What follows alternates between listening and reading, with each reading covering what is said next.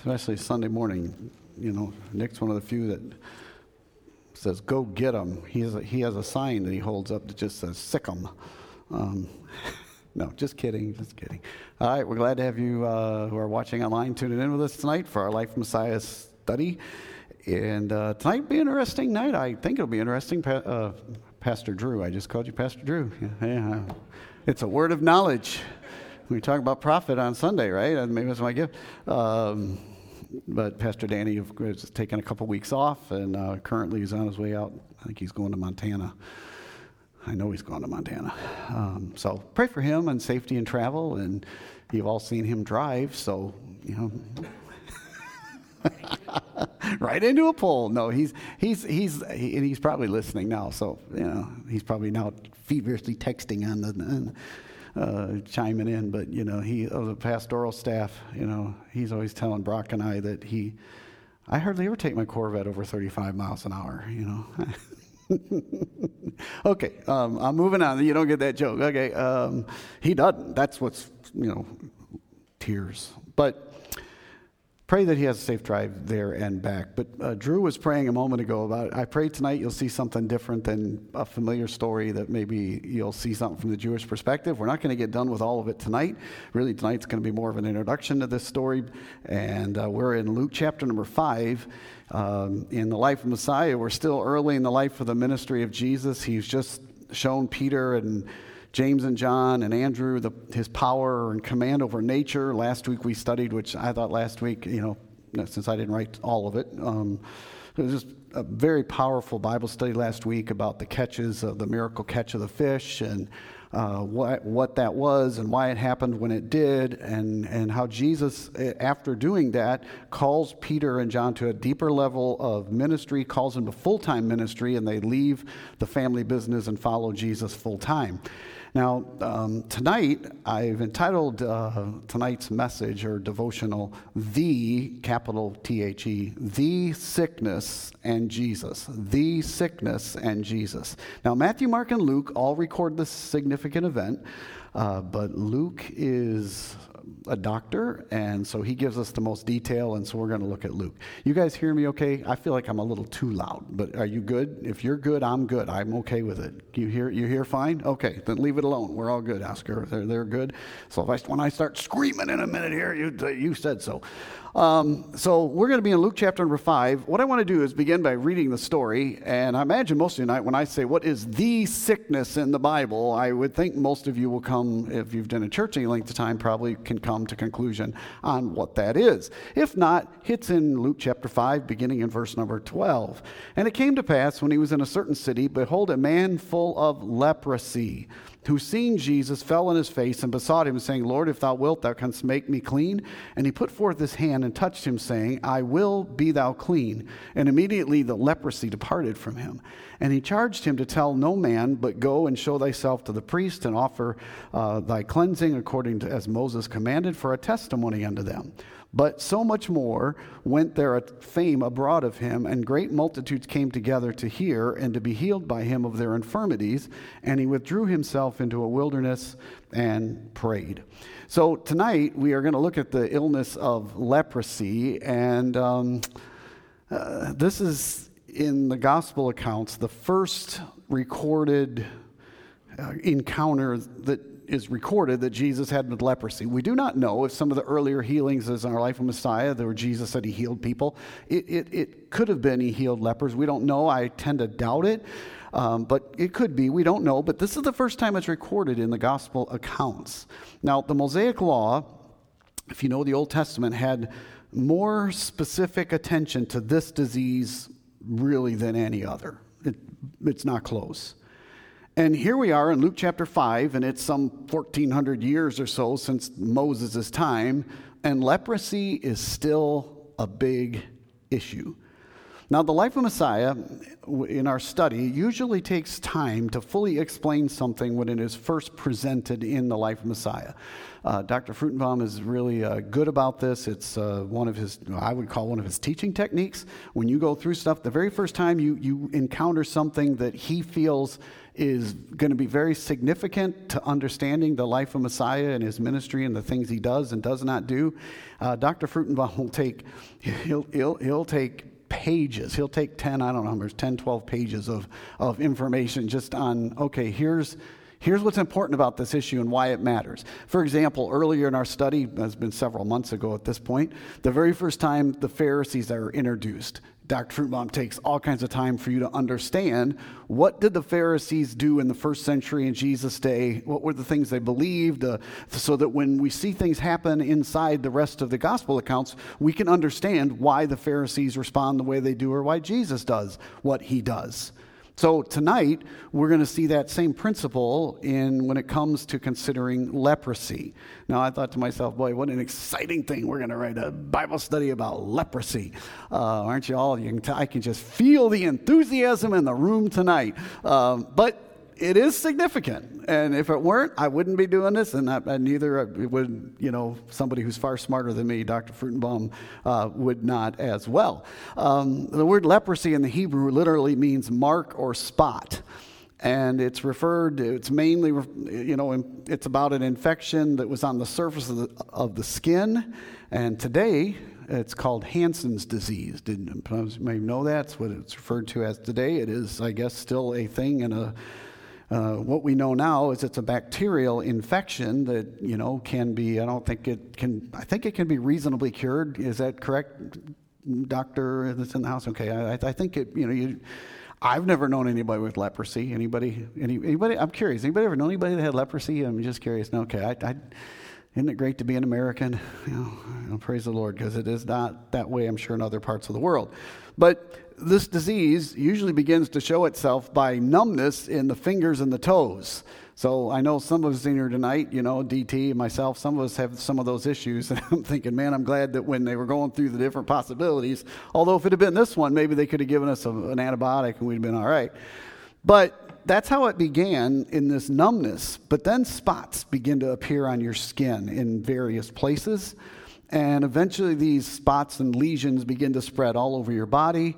Uh, typically, all your hair first turns white and then it falls out. I guess that's what happens to all of us, right? Uh, but I guess in a little speed up fashion there. Um, they say that literally fingers and toes literally kind of melt away. Um, uh, I'm, I'm, just giving you the cliff note version of this because you know when I when Dr. Fruchtenbaum and I looked into this, it's let's just say it's an awful disease. I, I, I, imagine a day if you were living in that time that all of a sudden you think, man, I don't think I feel my fingers quite right, you know? I, I, I, and then you get a spot. It, wow. Yes, sir.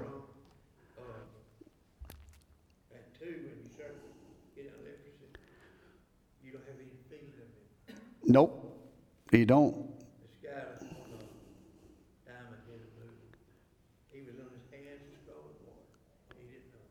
Wow. Yeah, well, sometimes, you know, when you can't feel in your hands and your feet, Jenny will tell you sometimes it comes in beneficial. Um, I, I, personally have not lost complete feeling, but I have a lot of loss of feeling. So, like, whenever we have to clean out the freezer, you know, grab me some ice, I can hold on to it for a long time. so you can sometimes you get a benefit, but I don't think there's any benefit anywhere um, in leprosy. And I got to tell you, one of the things that that I didn't know or I, I needed to be reminded of is did you know that on average, from the time that you started seeing the spots on the skin, it would take an average, now this is the average, about 10 years for that bacterial infection to work its way from the surface of your skin down to your muscles and your bones. That's awful, isn't it? That's a. And eventually it would continue to work interior until it got to your internal organs and once it started eating away your internal organs, you died. I mean, that is not uh, that is not a pleasant experience. And this is why, for example, in our text, in verse number 12, the Bible says it came to pass when he was in a certain city, behold, a man, and Luke's the only one to put it this way, full of leprosy. What Luke is telling us is this is a guy that was in the end stages of leprosy. You imagine the physical sight this guy was. Uh, this guy was near death. Now, in the Old Testament, where uh, the, the rabbis and, and, the Mosaic Law has a lot to say, um, leprosy plays a, we, we see it in the Old Testament.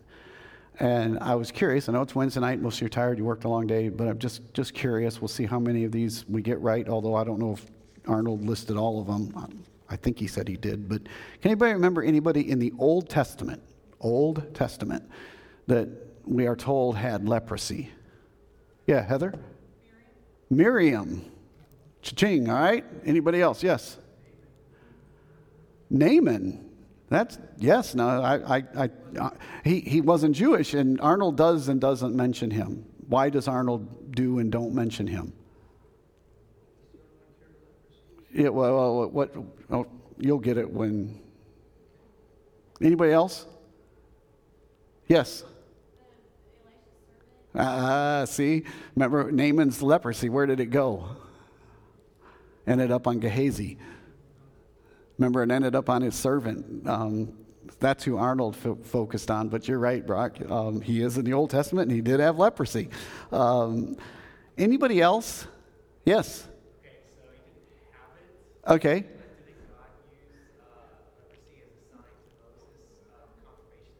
that his hand came in. I guess technically, he probably did have it. You know, Arnold doesn't mention him, but I would agree with you. You know, he he for that long, right? You know, that's a good one, Drew. I didn't come up with that one. See, it is Pastor Drew tonight. That's pretty good. You're filling in for Pastor Danny admirably, um, thinking of things. But it, it, it, it's interesting. Now, in Miriam's case, which is Moses' sister, does anybody remember why she got leprosy? Okay, Karen says she did she you say she lied against Moses? All right, she complained against Moses. You remember why did she complain? I mean, this is just getting harder and harder. It's like 20 questions. Why did she complain against Moses? You remember that one? All right, we're going to make. Oh, Drew's saying, I got this. You're on a roll tonight, Drew. What, what do you think? What, you remember why? They were upset that, uh, that they weren't being listened to as leaders as well. Okay. So Aaron and Miriam were working together about Okay, you're listing the root issue, but that's not where they started at. So you only get half point for that. Half point for Drew. Um, anybody remember? It's in part his wife, Joe, leave it to the Christian school teacher. Cha-ching comes on. Fifth grade level. Are you smarter than a fifth grader, Drew? Um, See, you're filling in for Pastor Danny, you know, you know, get the target. Um, yeah, that's, um, according to Numbers chapter 12, verse number 1, uh, she and Aaron were mad that Moses had married an Ethiopian woman. It was racial, really, and didn't, didn't like it. And they said, but then in the next verse, it says what Drew identified. You know, that they, the real, there, there was a surface reason and there was a root reason.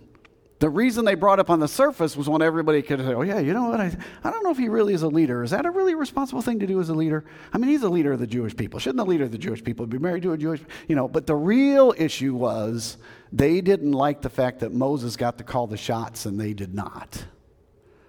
Ooh. But I think it says, I think in verse number three of, of Numbers 12, but the Lord heard it. I wish Christians would understand God hears it.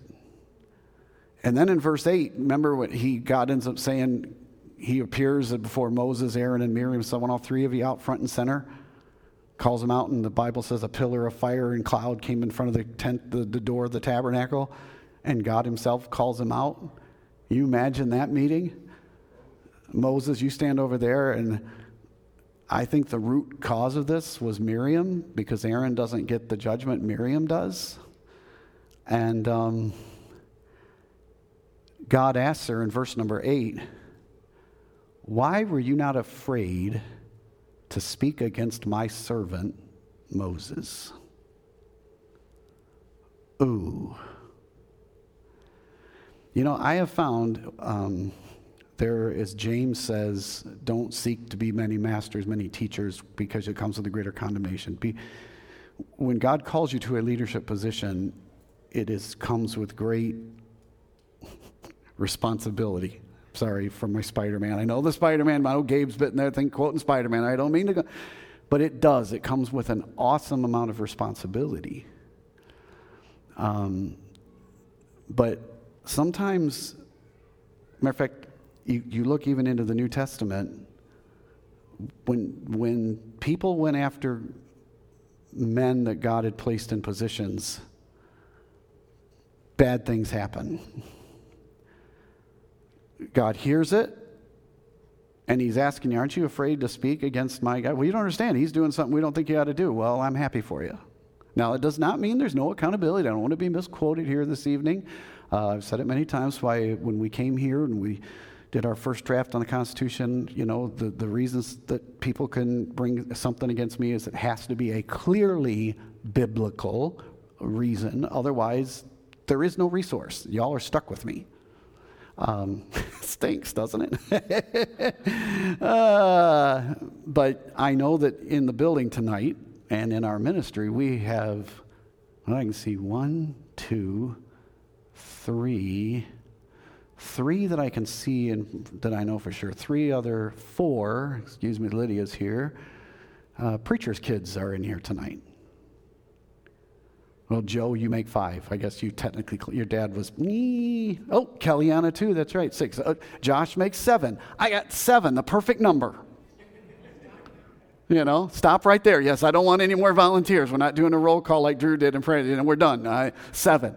Um, one of the hardest things about being a pastor kid is watching your dad get accusations thrown at him and people say stuff and whatever. And yet, I know Matt would tell you that and some of you around, I'm telling you, um, Moses was not without fault.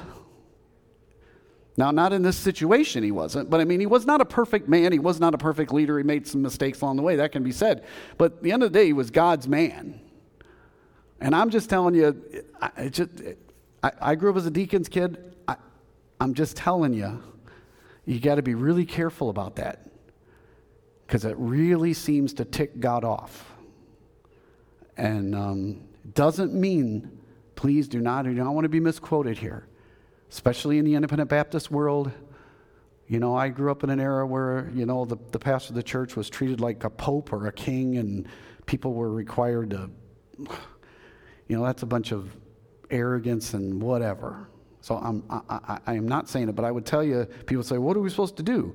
I say, Well, I'll tell you one thing I would do if that was the case that you felt that way about your pastor, or you think that, that it really offends you. He married an Ethiopian woman and you just can't live with that. Then you and your family quietly say, God bless you, but we can't stay under this and we have to go serve somewhere that we're comfortable serving. Because I can tell you, one of the pressures, I don't want to be here on Wednesday night with an empty room nor do I want to personally, financially pay for to keep all these lights on and you know, write my own paycheck. You know, I have a lot of motivation. You know, but the biggest motivation is this is what God's called me to do. And I've also been there when, if that's what it takes, and if God wants to provide for the lights to stay on and everything else, and He wants to pay all the bills, He will, has, and has done that for me before. You know, God's quite capable. But the bottom line is, if you're a servant of God, you are uh, live in a tremendous amount of accountability. You know, when Miriam does this and God smotes her with leprosy, the Bible says that Moses was a very meek man. And I'll tell you, this story, when I was studying this week, it was kind of like, oh man, you know, I'd rather study about Moses when he loses his temper and does all these bad things, you know, smites the rock. And, you know, I, hey, I haven't done that bad. But Moses on balance, was a guy who really kept his strength under control. And boy, oh boy, oh boy, most of the time when God puts someone in leadership, you have to be a strong personality to overcome the adversity and the criticism and the if you don't you won't you're not going to survive but at the same time You know, Moses is the guy that prays for the very people that spoke against him. Takes a lot of grace to do that, doesn't it? And God was willing to let Miriam have that disease until 10 years and at eight. But Moses prayed and interceded on her behalf, and God says, okay, here's what I'm going to do. You know, she's, she basically needs to learn a lesson. He required that she lived outside of the camp for seven days and then would come back in and be healed. And the Bible says that the whole camp of the entire nation, a million people or whatever they were, had to stay camped for seven extra days in one location because of Miriam and because of Moses' demonstration of grace. Boy, oh boy, that'll, that'll preach. On the one hand, we ought to be people of grace that people learn, make mistakes, whatever, they get healed, they come back in the camp. But at the same time, as somebody who grew up in the church, how many times is the church stationary doing nothing because people are more irritated about the fact that God's called somebody to be a leader and they're acting like a leader. And everybody else, the whole thing stops. In other words, sometimes in church today, we have, especially in the American church, we're more annoyed by the, whether it's the the particular style of music or the color of the carpet or you know they, they have we have too many ladies uh, uh, fellowships and not enough men's or what you pick whatever you want to get offended by. I just wish that more christians were as upset about the fact that the church is not doing the mission the main mission and our country is just abandoning our Judeo Christian values because we're losing the culture war. We, how do we win the culture war? We win more people to Jesus Christ. That's how we win the culture war. It's the only way to win the culture war. But we are too busy as churches throwing around, he's married to an Ethiopian woman. That's a, their church. I, I, I've had this happen. That church allows biracial married people to be in their church. You, I had one time I had to say, well, our, our adopted son is in a biracial marriage, you know, and I love him. But isn't it sad that those are the things that people want to have a big offense about? Miriam paid a deep price leprosy. Now, one you guys did not mention King Uzziah. Remember King Uzziah? He was a good king. Second Kings chapter number 15. You remember why he got leprosy? Anybody remember? This is, I know, advanced Bible study. It's Wednesday night. So it's advanced Bible studies. Anybody remember why King Uzziah got leprosy? It was a harder one. That's in Second Kings chapter 15. He was a godly king, and God blessed him tremendously. And once God blessed him tremendously, he got a little full of himself. And when he got full of himself, he started wanting to be in, be in leadership and everything. And he decided that he was good enough that he could go into the temple and he could offer the sacrifices. He told the priest, Get out of the way, I'll become the priest. so he goes in there and offers the sacrifice uh, in a position he was not called to do. And God doesn't like it at one bit and God smote him with leprosy. And according to 2 Chronicles 26 21, the Bible tells us about him. He was forced to leave his palace in Jerusalem, live outside, and he lived that way until he died. That's a big price. He was a good, godly king. Just got a little full of himself, and God struck him. Um, we mentioned, I think Brock mentioned uh, Naaman and Elisha, and then the, his servant Gehazi in 2 Kings chapter number 5. Remember, uh, why, did he, why did Gehazi end up with, with leprosy? Remember that Naaman comes and is a Syrian general who's full of leprosy, and this little, little girl, the servant girl, tells him there's a prophet in Israel, and tells him to go see him, and, and he's all upset that, that, that, that Elisha doesn't heal him the, the, the way uh, that he should. And, you know, Elisha says, go dip in the Jordan seven times. And Naaman says, why am I going to do it in that dirty old river? You know, I can go to my, in Damascus, and the rivers are much cleaner and better. And remember, another one of his wise servants said, what do you got to lose here? And he humbled himself, which the cross of Christ, when someone comes to it, always does. till you recognize and are humble enough to say, Yeah, I'm a sinner, you're never going to experience healing. And so, remember, Naaman gets healed on a seven one. Is it's all gone, and he comes back and tells Elisha, "Thank you, thank you," and he offers him this big reward. And Elisha says, "I don't need any of your money, Syrian. Move on. Glad we could help you." And off he goes. But then Gehazi got offended again at the leadership decision of Elisha. I can't believe Elisha did that. This, this, this, this Syrian general, we could have taken all the haul out of him, and, and, and you just let him leave. And so you remember how he goes behind and comes and follows Naaman and says, "Hey, my sir, my master sent me and said he changed his mind about that, and he'll take this, this, that, and you know the other." And he takes it and goes hides it, and then he comes back to work, and and Elisha says, "Hey, where you been?" "Oh, I just been out and about." You liar. And of course, God knew. And you and remember what Elisha says: the the leprosy that Naaman had is now on you. Ooh, that'll preach as well. Now, it's also interesting in are you guys freezing to death in here? Or are you guys okay? I see some of you being cold. You're good? Okay. All right. you're good. Warren, you're good. You're one of the, you and DT are on the right one. And Heather and Ginger and Tommy, you need to do like Brock does and bring a coat and a blanket. Eh, you know, we're, we're good with that. You just roll one up and leave it right where you sit you know, embroider your name on it. It's, it's fantastic, you know. Uh, Carol Jean always has one. Matter of fact, it looks like Carol Jean's got a coat, one blanket, two, you got three blankets, and Nick. Um, and you're not even you're not even in the blast zone. You're in the you know you know the the compromising middle. Um, but it's interesting when it comes to this thing of leprosy, as Dr. Fruchtenbaum generally does.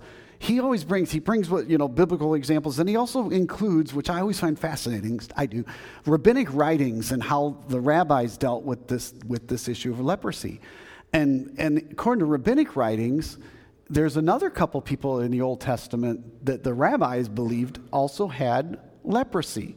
One of them is a guy by the name of Shebna. I don't know if anybody remembers Shebna. You find this in Isaiah 22 and Isaiah 37. Uh, he was a high ranking servant of King Hezekiah. Good King Hezekiah. Remember, good king, God blessed him a lot. And again, he didn't like some of the things King Hezekiah did. And rabbinic writing says that he began embezzling temple money and you can read in Isaiah 22 and in 37, there's a couple verses that, that tell us that God put judgment on. It doesn't say specifically leprosy, but the rabbis said that, that Shebna got it too and uh, died with it as a result of his uh, theft. The last one that I'll mention, there was a couple other ones, but one that I found particularly interesting, is the rabbis of certain eras believed none other than King David had leprosy. Yeah, didn't know that, did you? It's interesting. Now, it's just rabbinic writing, so I don't believe it uh, per se, but the Bible doesn't clearly say it.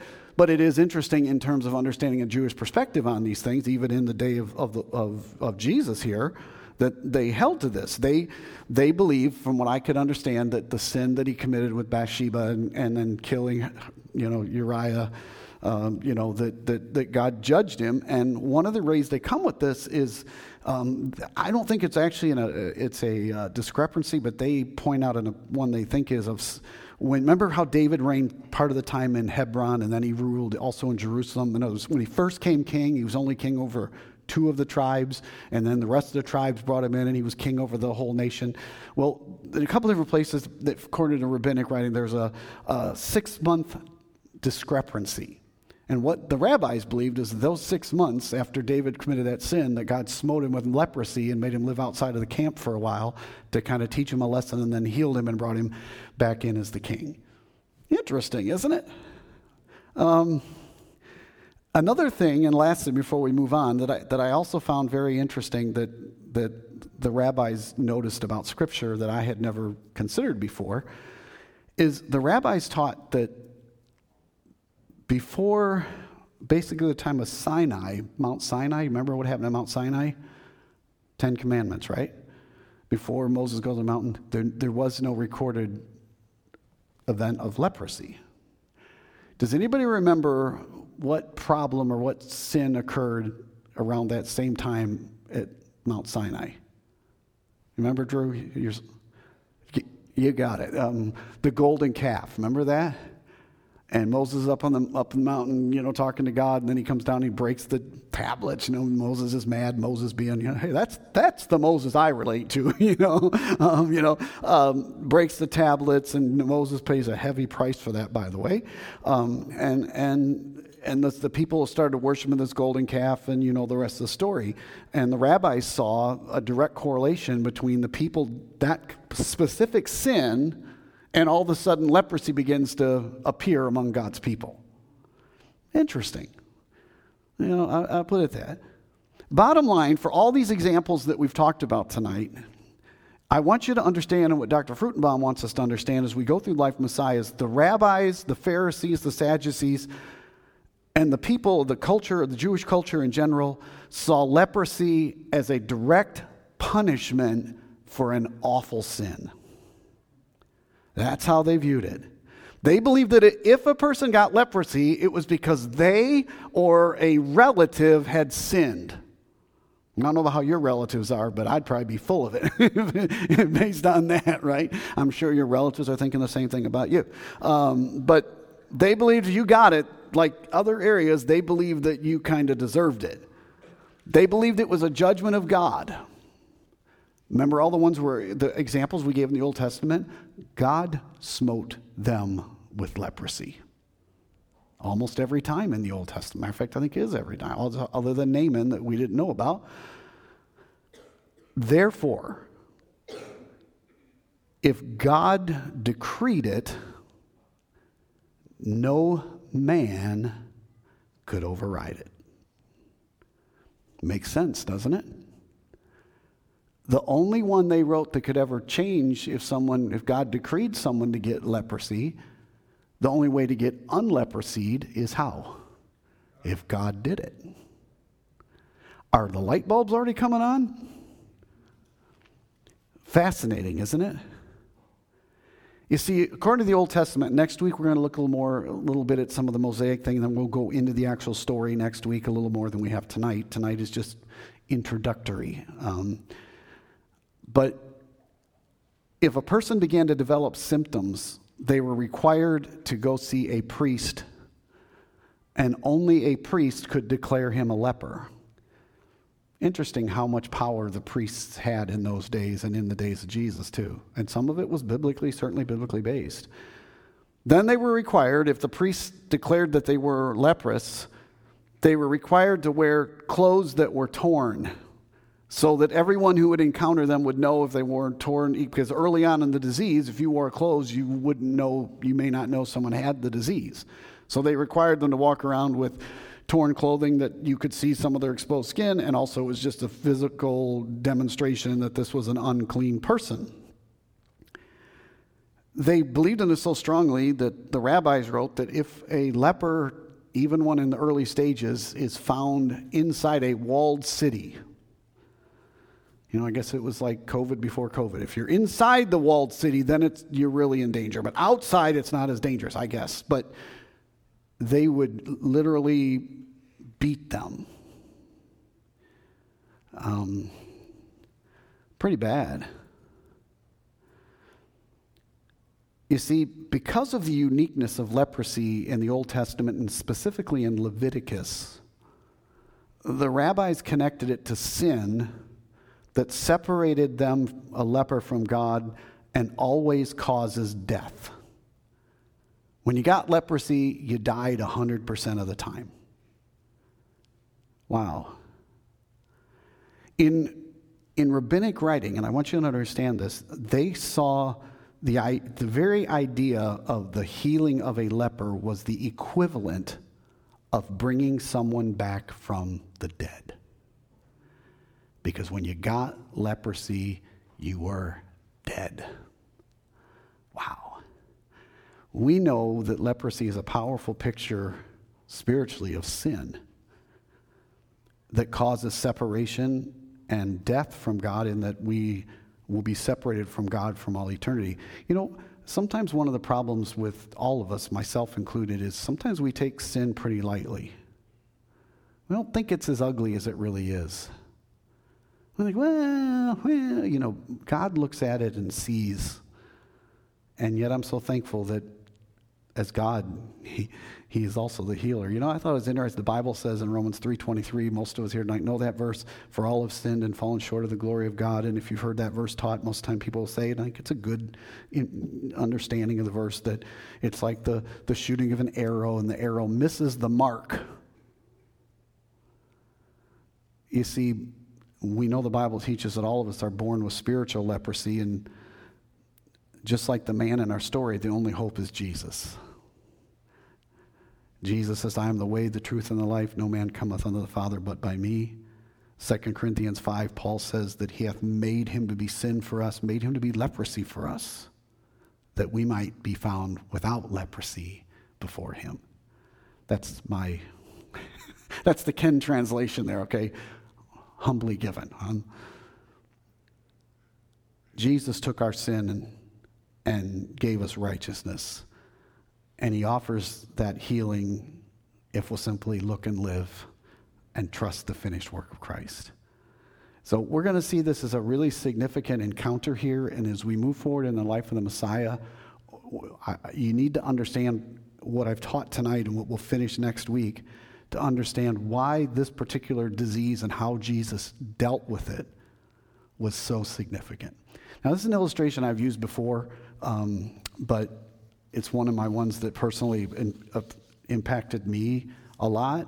And so it's one that I, without apology, will repeat every now and then. Uh, I have not been to Hawaii. Jen and I thought about going there this, this last summer. Never been there. But I hear it's beautiful there. And one of the smallest islands, if you were to go there, that if you really want the most authentic Hawaiian cultural experience, you go to the island of Molokai. And it's a beautiful island. You can go, you know, you're looking at it, it's a beautiful, beautiful, beautiful place. But it was not always so. Um, many years ago, back in the 1800s, in the main, the big island of Hawaii, there was an outbreak of leprosy. And when you got the, the, the governor didn't know what to do, the, the king, Kamalamala, whatever his name was, something like that, but he decided that anybody who got leprosy was going to be sent over to Molokai Island so that they could quarantine everybody away from there.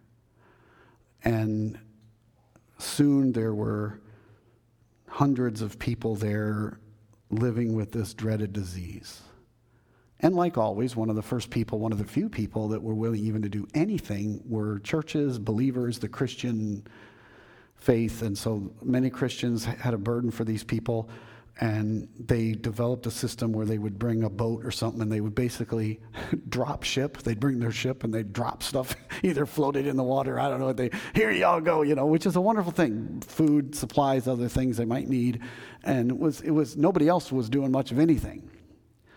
And even though the guy that I'm talking about, he's referred to as Father Damien, um, you know, he, apparently, best I could tell, he was really Catholic. That's at least what he claimed. But I wish I could tell you there were some independent Baptists that did this. But this guy, nonetheless, in many ways, um, I admire his fervor for his faith and the things that I've specifically read about him, his own words. Um, he seemed to have a very evangelistic heart. I'm going to give him that. If you go to Molokai today, you'll find the statue to this man still on that island. And when all these people were showing up over there and this man was called into missionary work, he gets to Hawaii, he finds out this is going on and people are trying to help, and he goes, Why aren't we going there? And everybody's like, What do you mean, why aren't we going there? Um, know, that's kind of, and he said, quote, here am I, ready to bury myself alive among these unfortunate people, several of whom are personally known to me. He went on to say, quote, I want to sacrifice myself for the poor lepers. The harvest is ripe. From henceforth, uh, when he, he goes over there and he serves the people for like five, six, seven years. Everybody told me he'd have leprosy within a year, and he did not. Not the first year, not second, not for several years. He ministered to these people. They built churches. They built, he showed them how to do agricultural things so they could live. He won countless of them to faith in Christ. To, You know, I hope, I pray that he was best I can tell. But bottom line was he, he, he didn't just talk, he did. And finally, though, he began to feel numbness in his feet, found out he, in fact, had taken on leprosy. He wrote in his journal, From henceforth I am forbidden to come to Honolulu again because I am attacked by leprosy. Its marks are seen upon my left cheek and ear, and my eyebrows are beginning to, the hairs begin to fall out. I shall soon be completely disfigured. I have no doubt whatever of the nature of my illness, but I am calm and resigned and very happy in the midst of my people. The good God knows what is best for my sanctification. I daily repeat from my heart, Thy will be done. I make myself a leper with the lepers to gain all to Jesus Christ. Just saying. Where is that kind of radical Christianity today? Hmm. Now, leprosy. Um, it is the sickness, and we know the answer is Jesus Christ. I'm glad you tuned in tonight. I hope it was interesting for you. Different look. Next week, we're going to pick things up, Lord willing. Actually, we are next week going to pick things up here, but uh, we're going to do something extra special next Wednesday night as well. So um, let me pray, and uh, we will see y'all, Lord willing. And tune in on Sunday morning. We got some amazing things happening on Sunday morning. You probably aren't going to want to miss that service. Be interesting, and uh, we're going to do something. Uh, so I'll show you, Lord willing, on Sunday. But let's pray. Lord, thank you for the teaching of your word. Thank you for uh, your love and mercy that in our midst of spiritual leprosy that separated us from you, that you came and paid the price, lived among us took upon yourself the sin of the world and died on a cross, but rose again victorious. Lord, I pray that uh, we as a church remember the main thing. Help us to have peace and unity as a church.